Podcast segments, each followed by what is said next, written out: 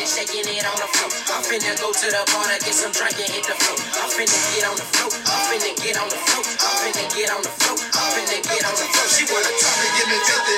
Top it, give me 50. Top it, give me 50. Girl, top it, give me 50. Top it, give me 50. Top it, give me 50. What's up, everybody, and welcome into the Under the Hood podcast. I'm Jonathan Hood. Who? Jonathan Hood. Who? Follow me on Twitter and Instagram and also on Snapchat, twitter.com, tweetjhood on Instagram, IGJHood also on Snapchat, SnapJHood. Also check out the Facebook wall, facebook.com. Look for the Jonathan Hood podcast page on Facebook. I hope that you are checking out Kap and J Hood because we're having a ball Monday through Fridays between 7 and 10 a.m. I'm with David Kaplan for Kap and J Hood on ESPN 1000, the ESPN Chicago app. The description of the podcast is in the description of this podcast, so you can click the link and subscribe. Leave five stars and a review if you're listening on Apple Podcasts or Google. Thanks so much, as always, for your support, not only in this endeavor and everything else that I do. Thanks so much for checking out the Under the Hood podcast and, of course, Kap and J Hood mornings on ESPN 1000. Well, we got a lot to talk about as we kind of review what happened on the show um, this week. Of course, the number one thing is the Bears, right? The Bears offensively have been anemic, but change is a coming, y'all. Change is a coming. Because, listen, the Bears have scored the fifth fewest points, 19.8 per game, gained the fourth fewest yards at 317.8, and are the second worst on third downs at 32.3% conversions. Worst, second worst on third downs, 32%. No team gets less from its ground game than the Bears. 82 yards a game. And quarterbacks Nick Foles and Mitch Trubisky, they've combined for the NFL's seventh lowest passer rating at 84.6. So when I give you fifth fewest and fourth fewest and the second worst, and when I give you uh, one of the worst ground games in the National Football League, that is an absolute disaster. Shitty offense again for the Bears. Keep in mind, I'm from here, born and raised in Chicago. I've been riding and dining with the Bears for a long time. And let me tell you, it, seems like I've seen a lot of this. Maybe I haven't seen it this bad uh, in a long time because even Cutler kind of held up some of those offensive numbers when he was a quarterback. But man, you talk about the pits, you talk about toward the bottom of a lot of categories offensively. It is really hard to watch this Bears offense. And so change is coming, right? One of the big picture topics that we've talked about on Kap and J Hood, and I think you've heard me talk about this over the years anyway, and that is that you need a fresh set of eyes on this offense. Keep in mind, Matt Nagy comes in, right?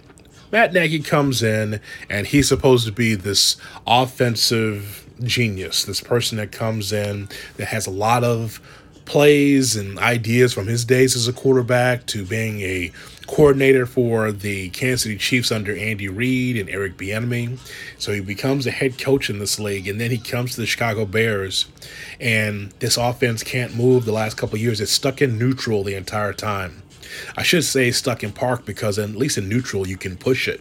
You can push your car, right? You can push your vehicle. If it's in neutral, somebody gets behind you, you can push it uphill or push it some. This offense will not move. This dog won't hunt and it, it's just really, really poor every time you look around and you look at this Bears offense. And so now change is coming with this Bears offense because Matt Nagy yesterday in his press conference said that uh, there's going to be a new play caller, and it's Bill Lazor, which is kind of tripped out for me, right? Because Matt Nagy was so strident and just kept telling everybody that no, no, no, I'm going to be calling the plays, and if there is change, you won't know.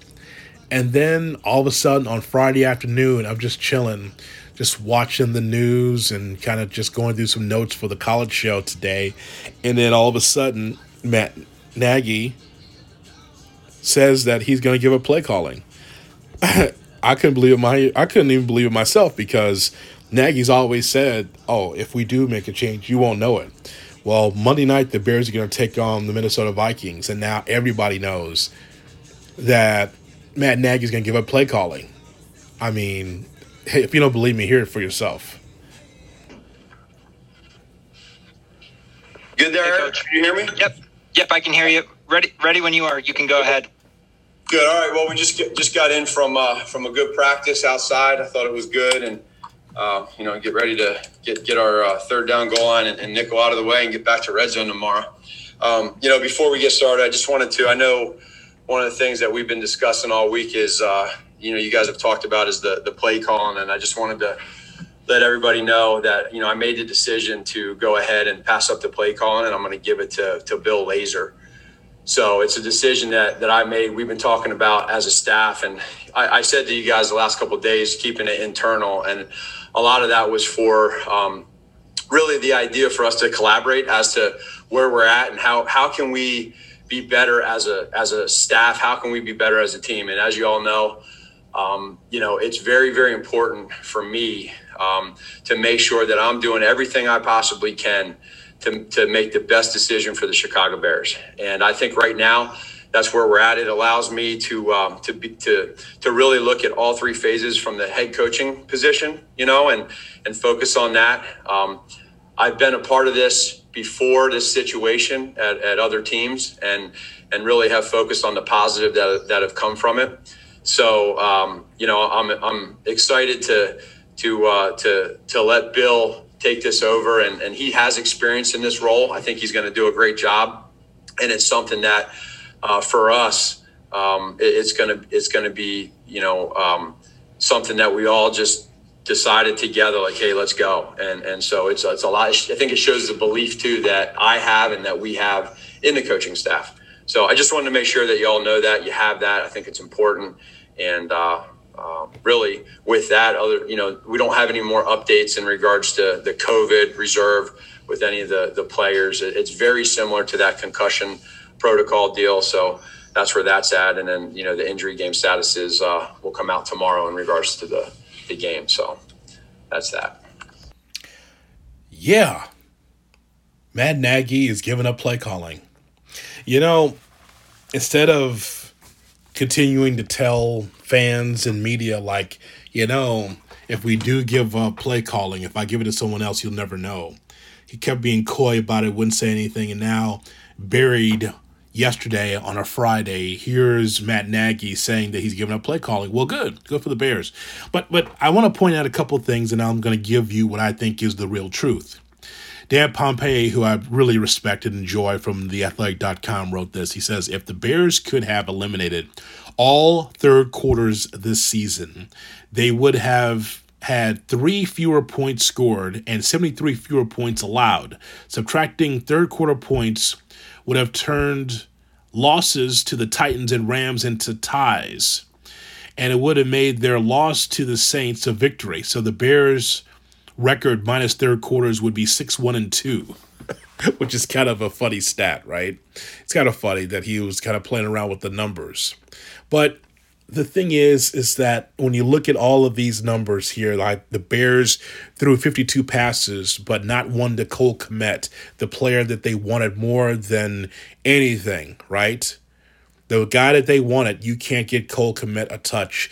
Jimmy Graham had six catches for 55 yards and a touchdown, but it seems like his mistakes, like his false start Sunday, often are more significant than his accomplishments.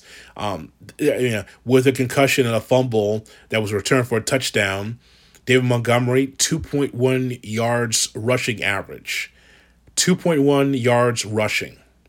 You see, there's a lot of numbers that you can look at with this Bears team, especially the loss against the Titans. The the Bears should have beat the Titans because the Titans defense isn't very good. And they had problems trying to stop teams on third down. Mike Vrabel's team, and Mike Vrabel, by the way, is the head coach for the Titans and the defensive coordinator. He does both. And yet somehow, some way the Bears let one guy beat them in Brown. Uh, Derrick Henry couldn't even run the football against that Bears defense, but yet the Bears could not win the game because of how poor they are offensively. And so we heard from Matt Nagy there. He says he's going to give it to Bill Lazor. That's great, but here's the real truth.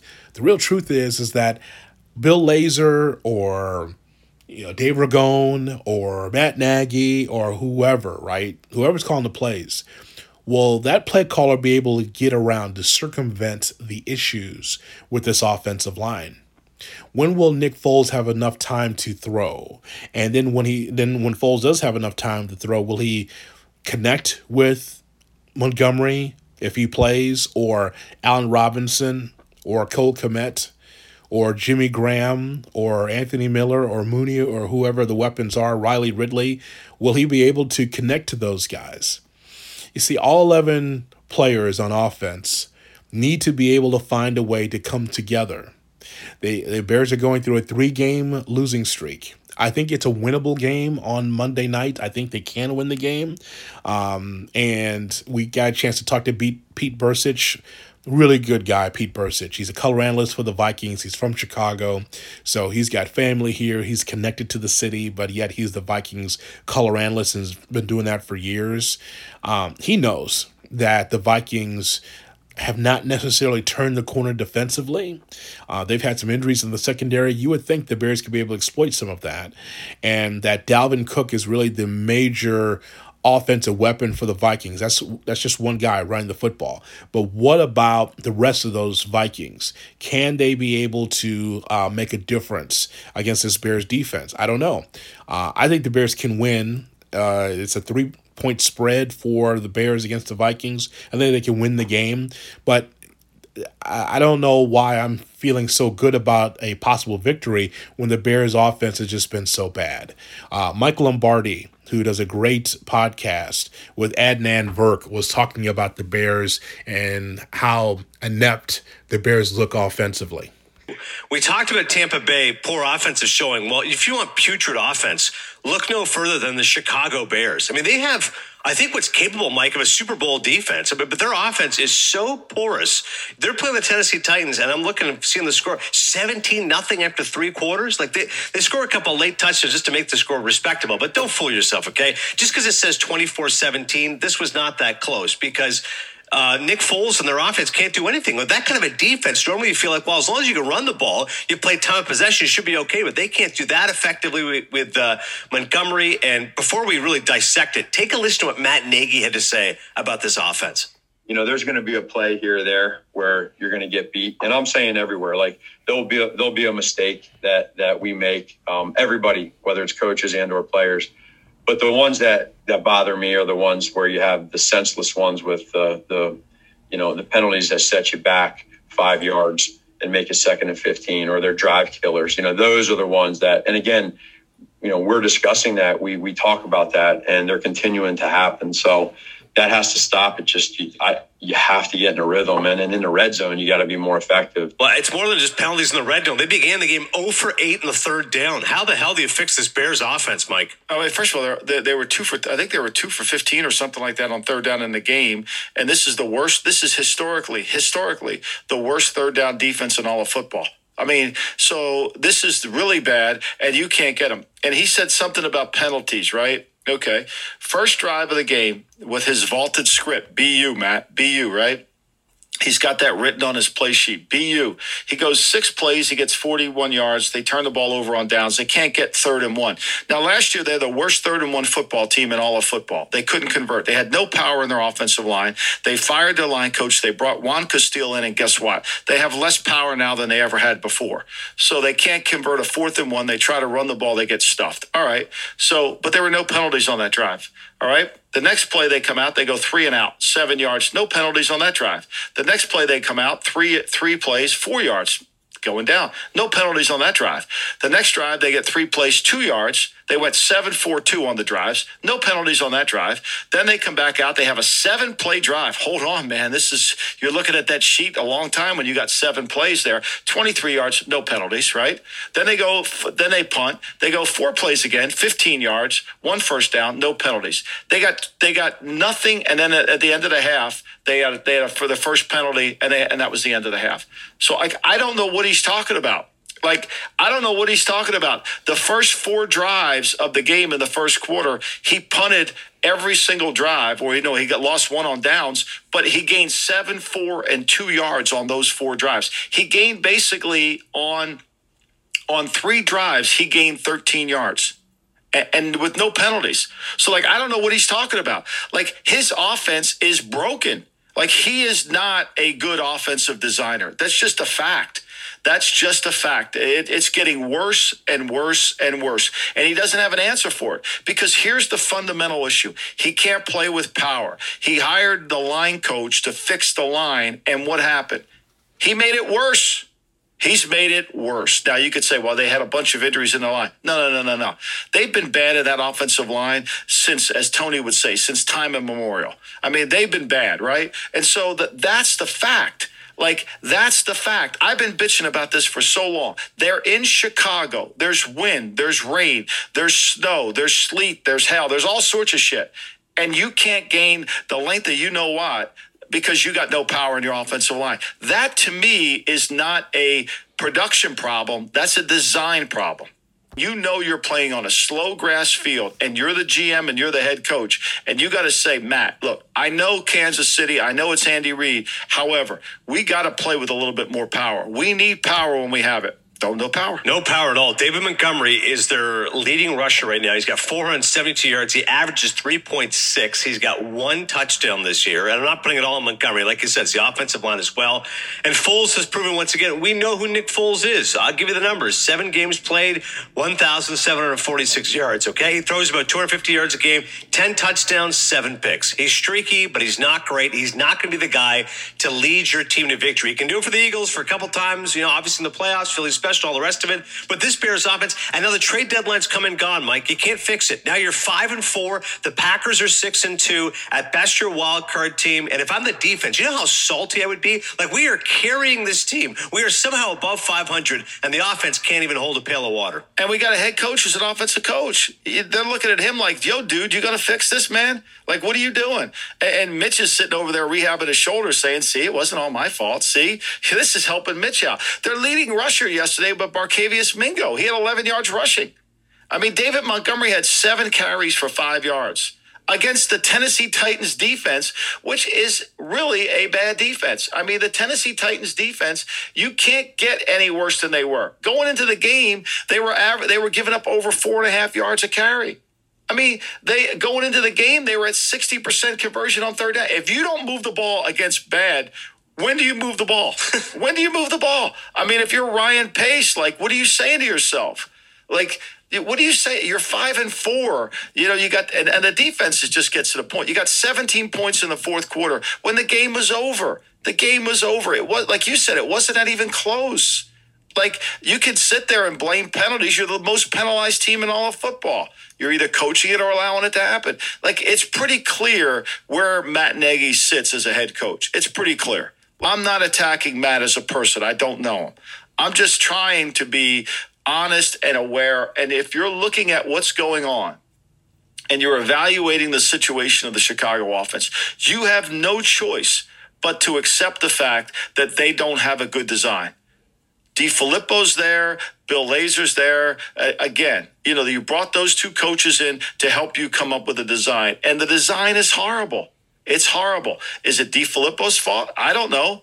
You know, he went to Minnesota after Philadelphia, got fired in Minnesota, went to Jacksonville, got fired, come to Chicago. I don't know. I'm sure he'll be up for every head coaching job known to mankind this offseason because he's got a great PR campaign. But the reality of it is, is like, tell me, tell me where this Bears offense is, is imaginative. Tell me what they're doing. You've made all these changes, right? And you haven't gotten any better. So that tells me you don't know really what your problems are. You mentioned Mingo, by the way, the leading rusher. That came on a fake punt. That's how bad it is. You have to rely on like trickery to try to generate any sort of sustained offense. Um, speaking of offensive struggles, yeah, speaking of them, yeah, it that's pretty bad. And that was Mike Lombardi, longtime GM in the National Football League with n- numerous stops, and Adnan Virk on the GM Shuffle. Wherever you download your podcast, look for the GM Shuffle. They do a great job of breaking down uh, the National Football League. But that was just a long, extended rip job, and rightfully so, on a piss poor Bears offense. and Matt Nagy. That's a national perspective of how someone who's been in the league as a general manager for a long time, and Mike Lombardi and Adnan Virk, when boy, when you fire up an Adnan Virk, boy, you know you're not doing well. But the numbers speak for themselves. And so Bill Lazor is the man. He's going to be calling the plays. Okay, here's what we're going to find out. Is it the personnel or is it the play calling? We're going to find out. It's the two P's, right? As much as I like the personnel for the Bears, they can't flourish if the quarterback doesn't give them the ball or if the offensive line doesn't give Foles an opportunity to get it done. The holes have to open up for Montgomery, whoever's going to run the football, and we'll see what happens. Remember, people looked at the first five, six games of the season and said the Bears are just, you know, paper champions or they're beating up the bad teams in the league. Well, they were. Imagine if the Bears would have lost and they, they came razor thin, a razor thin margin of losing against Detroit and the Giants and Atlanta. But they won those ball games. And now, after a three game losing streak, a Titan team that they should have uh, defeated, a Colts team they should have defeated, and now coming up on Monday night, they take on the Vikings. Now we get really into the heart of the schedule moving forward here. Not just the three losses in those games, but now you're going to go and take on a number of teams in the division, the, NFC North. I don't know how this is all going to materialize. Remember, at the beginning of the season on this podcast, I said the Bears would be 8 and 8. They very well could be 8 and 8 at the end of the season. We'll see.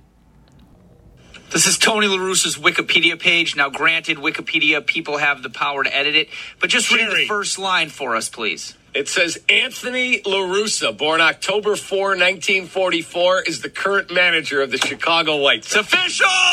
It's official. Wikipedia said it. Hey, Rick, it's Jerry. It's official. I put it on Wikipedia. You did what? I was, uh, you know, they had an editing feature on the Wikipedia. I could just put his name in there if I wanted. What do you mean editing feature? What do you mean? I didn't announce it yet. It's okay. I'm very excited about the hire. Wow. What do you, what is the editing feature? How mu- Danny? Jerry, how much? How much are you going to pay Tony? How much is he going to come in here and make? Three million a year. Not you. I want Jerry to answer that. Oh, what did you make in 83? Maybe slightly above that. You're in a pandemic, you know. You didn't Nobody at the guarantee ballpark. so it's like, all right, about slightly above. Yeah, what have you made in 83? Yeah, you know, I, me and I, me and Eddie, we decided to give him something fair. It was fair. It was fair. It was- I mean, doesn't, he doesn't need money. We don't have to have any tag days for him. He's fine. You don't have to ring the bell for Tony.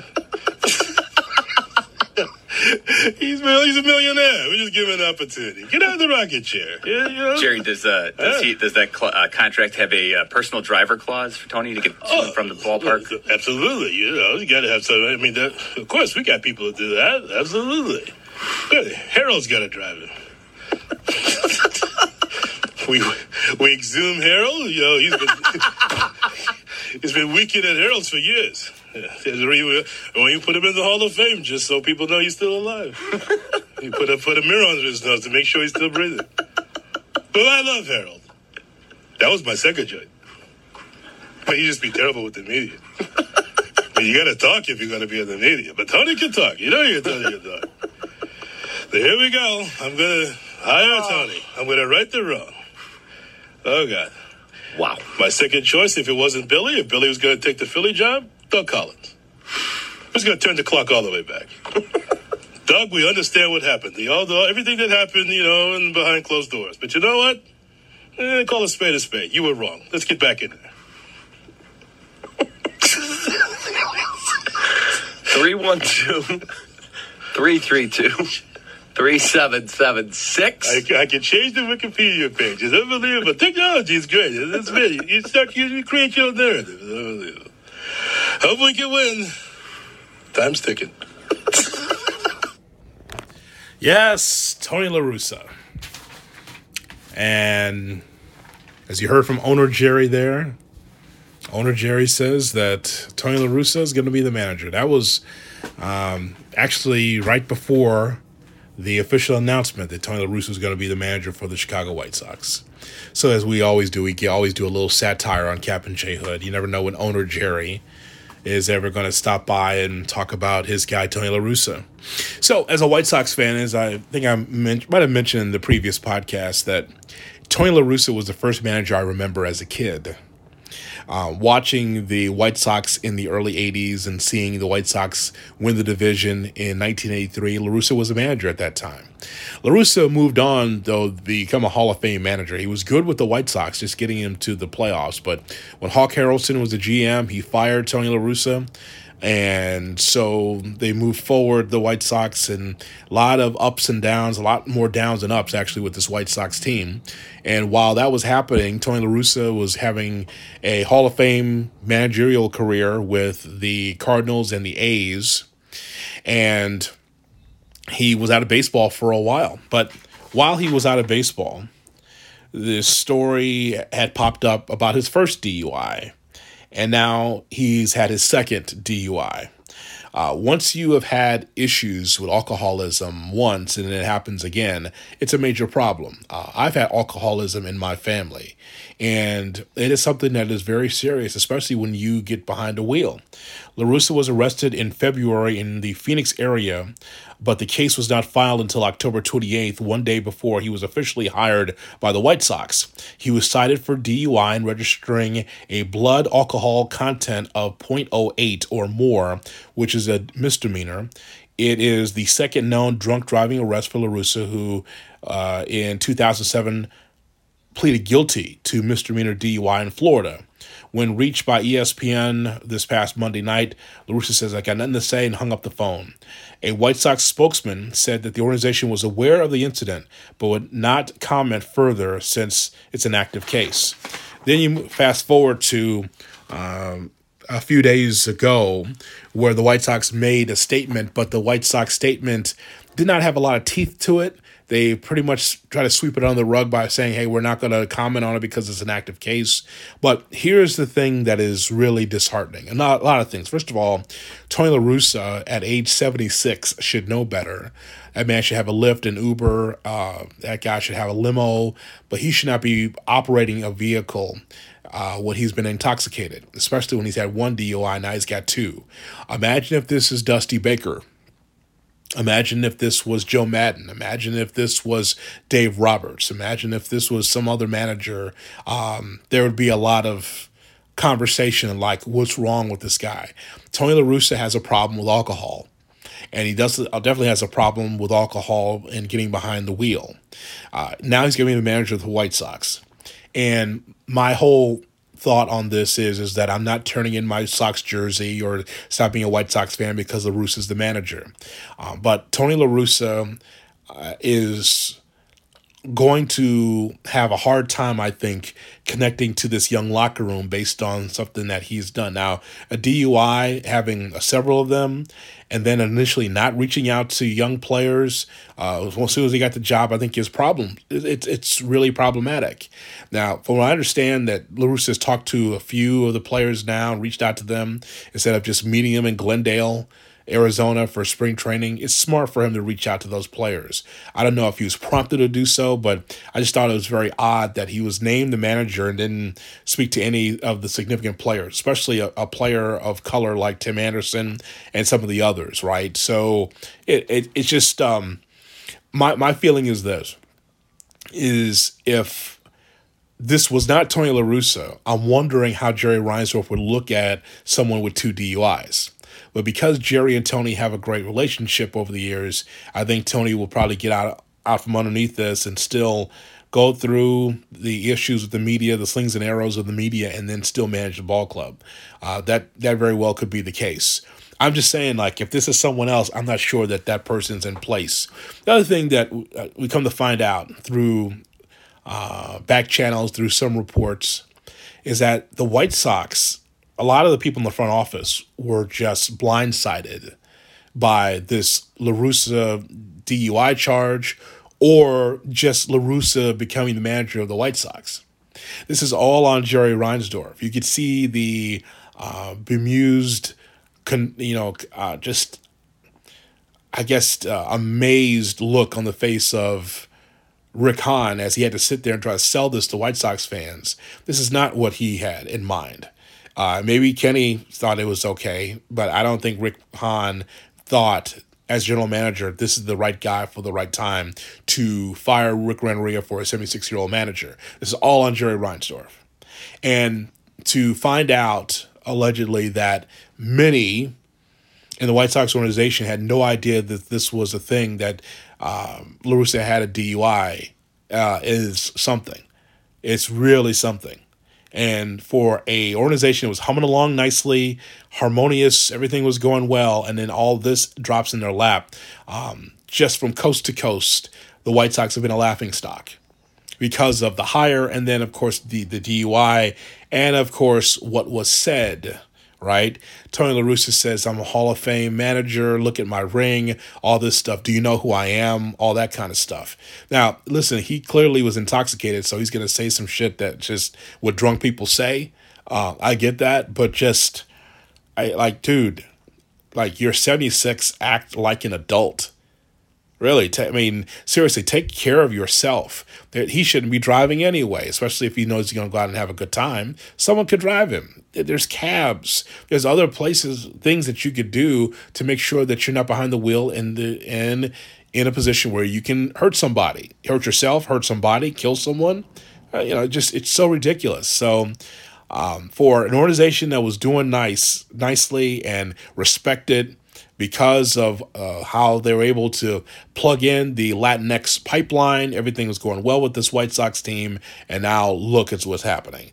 Being laughed at because of La Russa, being laughed at, and just and people wondering like what's really going on in the organization. And then on top of that, with Rick Hahn, right? Rick Hahn, who I respect, a lot of people in that organization I respect and they're trying to get to a World Series championship the right way by building uh, through the minor league system, opening up the, the Latin pipeline. Of course, Jerry Reinsdorf opening up his wallet to spend over around $200 million in free agent spending. That helped the White Sox for sure, having a Grandal in the mix and adding others um, like Dallas Keuchel to the mix. But point is, like, I, okay, so at a, every, all those good signs that you had for the White Sox, all those good things for the White Sox.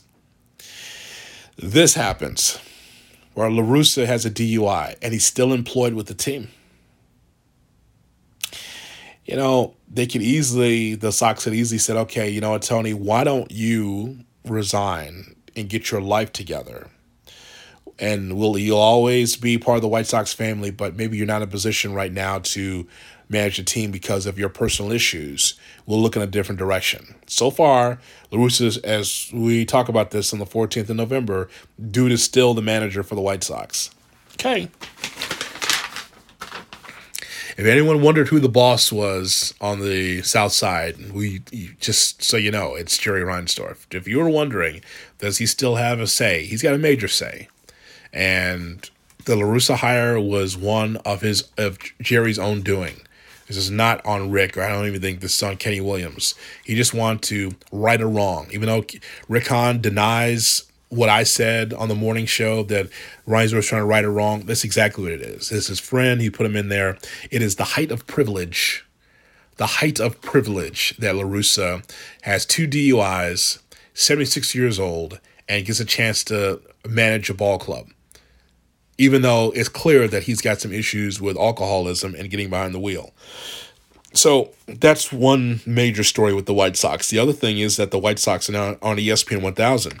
So after my time at, at uh, SCR and going going from the dial uh, down the dial to up the dial, um, after my time at SCR, I went to ESPN 1000 this September of 2005.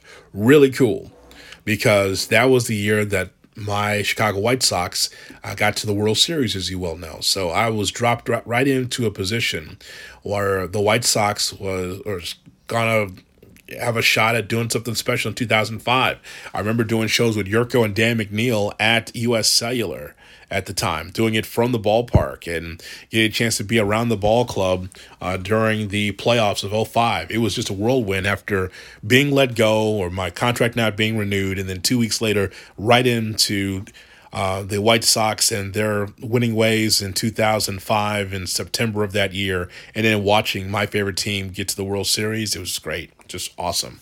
Um, so I'm happy that the Sox are going to be with the ESPN 1000 for some time, for quite a while apparently, and that's really cool. Um, you know, when I was there in 05, they were the home of the White Sox, and now 15 years later, here they come back for uh, an opportunity to maybe do have some more magic on ESPN 1000. So I'm really happy for Mike Thomas and Good Karma Broadcasting that they were able to get this deal done, and that uh, the White Sox have a home uh, on ESPN 1000. It's it's great. Um, so that's not going to stop me from getting in, getting in that ass when they are underachieving or me just going over the top about you know them winning against the Twins or teams in the division because the White Sox that's the team that means the most to me in the city.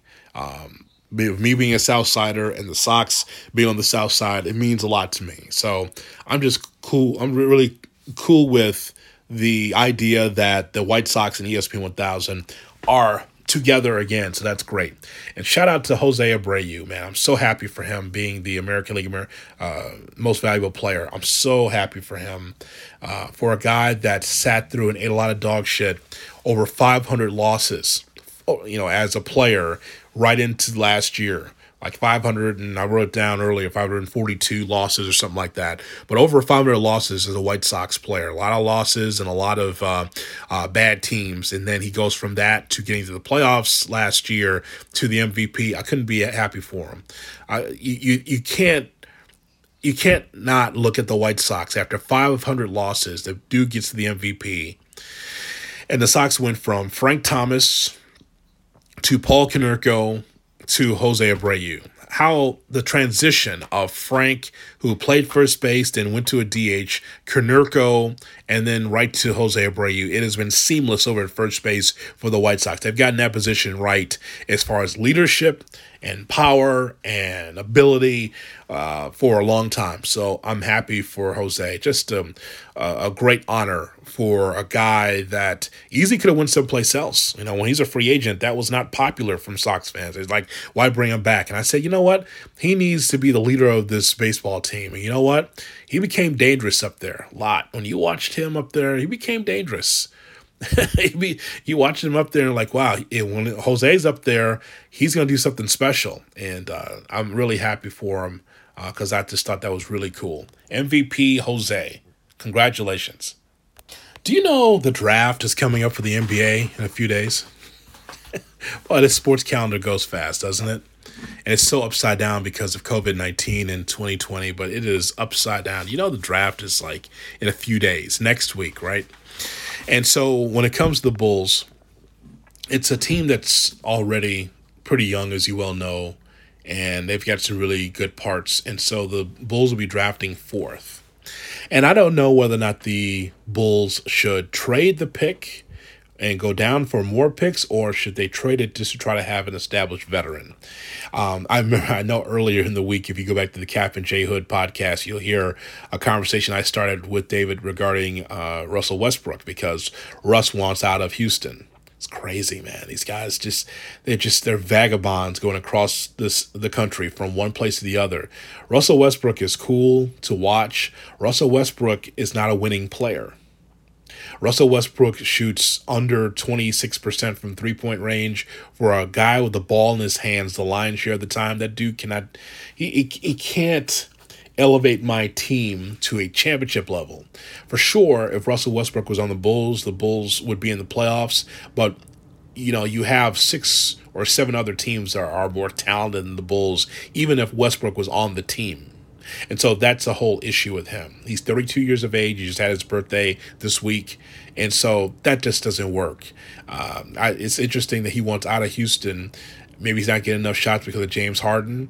Uh, I just know that young Stephen Silas, who just became the, the uh, uh, head coach of that team, already has a headache on his hands. If Westbrook wants out, what does that team look like? The small pocket rockets, and then James Harden who gets Michael Jordan calls. That dude's special. There's no doubt he's a special talent. But again, a lot of these guys um, are really talented players, but they're not winning players when you really need them to be able to step step on the gas and give you what you need, like a Kawhi Leonard uh, had, did for Toronto. When you see that from LeBron James, when you see that from uh, Anthony Davis.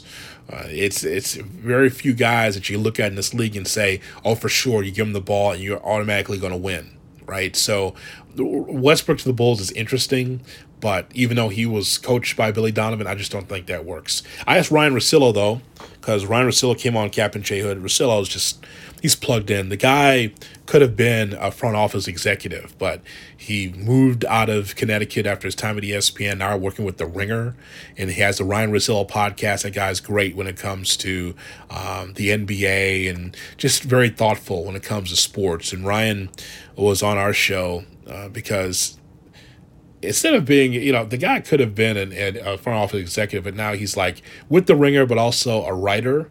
Um, if I guess for movies, which is which shows you the depth of knowledge that uh, Ryan has. I asked him the question. I said, "What's more important to the Bulls? Should they keep the pick or trade the pick? What's more valuable to the Bulls based on their roster composition?" You know, look, here there's an easier way to look at that, Jonathan. Like you're you're asking the perfect question, right? Because we all sit here, any fan base of any of these teams that aren't that good, that have these high picks, it's like, man, just trade the pick. Okay, yeah, but for who? And I still have hope for some guys on this Bulls roster. Like Markkanen's story was was looking like it was like heading in the right direction he was a guy that gave you a chance, maybe something special, and then you're like, ah, okay, that's not going to work out. I, for whatever, maybe, maybe I'm just stubborn. Maybe I watched too many Bulls games and was like, what's going on here with Wendell Carter? But I have hope there. You know, Coby had flashes. Um, Zach has gotten better, although I, you know, I really worry about him being in charge and kind of being the number one option of an offense. So, if you're telling me you can add somebody that, you know, really is a top three option in Chicago, then then okay. But I don't know if that guy exists. You know, is Kelly Oubre get you excited? No, um, no, he does not. Right. You know, um, Chris Paul's you know, the ten teams that are interested in Chris Paul, Chicago is not brought up. Um, you know, does Eric Bledsoe get you excited? Does Pat Beverley get you excited? Montrezl Harrell, you know, um, there's always some stuff you can do with the with the cap and, and get. I always whenever I look at a team financially, you know, some teams are really lucky and some teams are totally over the cap. But you know, there's ways you can get some people involved if you want to get creative. But I think for Chicago, you don't worry about roster, you don't worry about need, you don't worry about having too many guards, you don't worry about Markkanen or Carter being in somebody's way. You just go, hey, this is the guy that we think is the fourth best player in the draft. And this draft is such a weird mess at the top that I, I just don't think there's this massive demand out there, like that you're going to get this 15 point a game guy to come in for one of these picks the way you would in another draft. So Ryan Russillo on with Kap and J Hood um, got a chance to talk to him, and he's very well thought out when he talks about the the draft. Yeah, like if you trade the pick, what are you trading it for? And how much does that person elevate your team? It's a it's a good question. So I guess if I'm the Bulls, I look at Tyrese Halliburton.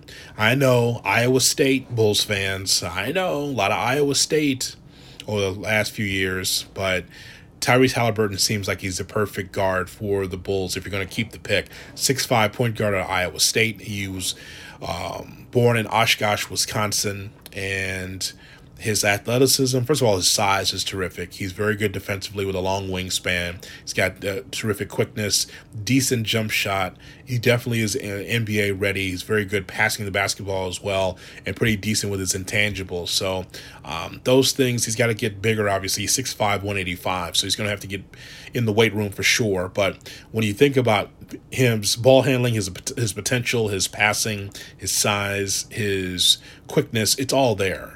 And so I think that might be a value pick for the Bulls at that position, unless they go down and try to get more picks. Um, but I look at the youth on this basketball team now, as you heard Ryan talk about with Wendell Carter Jr. and uh, Lauri Markkanen. And, you, know, you already have some quality young players on this roster. Now you need someone to coach them, and I'm glad Billy Donovan is with the Bulls to help him get that done because it wasn't very good. it, it, wasn't very good under um, Jim Boylen, that is for sure. Hey, so don't forget to check out the podcast, Kap and J Hood Show, mornings between 7 and 10 on ESPN 1000, the ESPN Chicago app. And if you do not catch the show live, check out the podcast. I'll put it right there in the description for you to check out. Thanks so much for listening to the Under the Hood podcast. As always, look forward to reviewing the draft with you next Saturday on the podcast and so many other things. And uh, if you're a wrestling fan, check out Tuesday Wrestling Tuesday. I drop a podcast every Tuesday talking pro wrestling slash sports entertainment with you every Tuesday. So check it out. Tuesday Wrestling Tuesday. Uh, wherever you get it from Spotify, from Apple Podcasts, from Google, it's all there. Or tell somebody, Jonathan Hood Talks Wrestling, Tuesday Wrestling Tuesday. I'm Jonathan Hood. Thanks so much for checking out the Under the Hood podcast. And I hope that you check out Kap and J Hood mornings between 7 and 10 on ESPN 1000.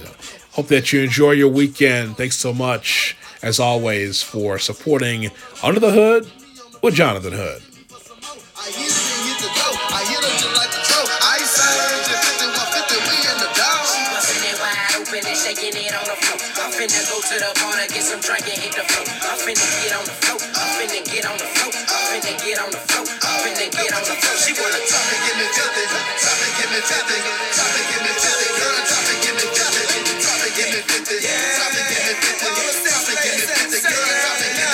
Your right hand in the air, put the left one in your underwear. Now tickle that cat, tickle that cat. Now tickle that cat, tickle that cat. Ooh, she act a fool on that dick,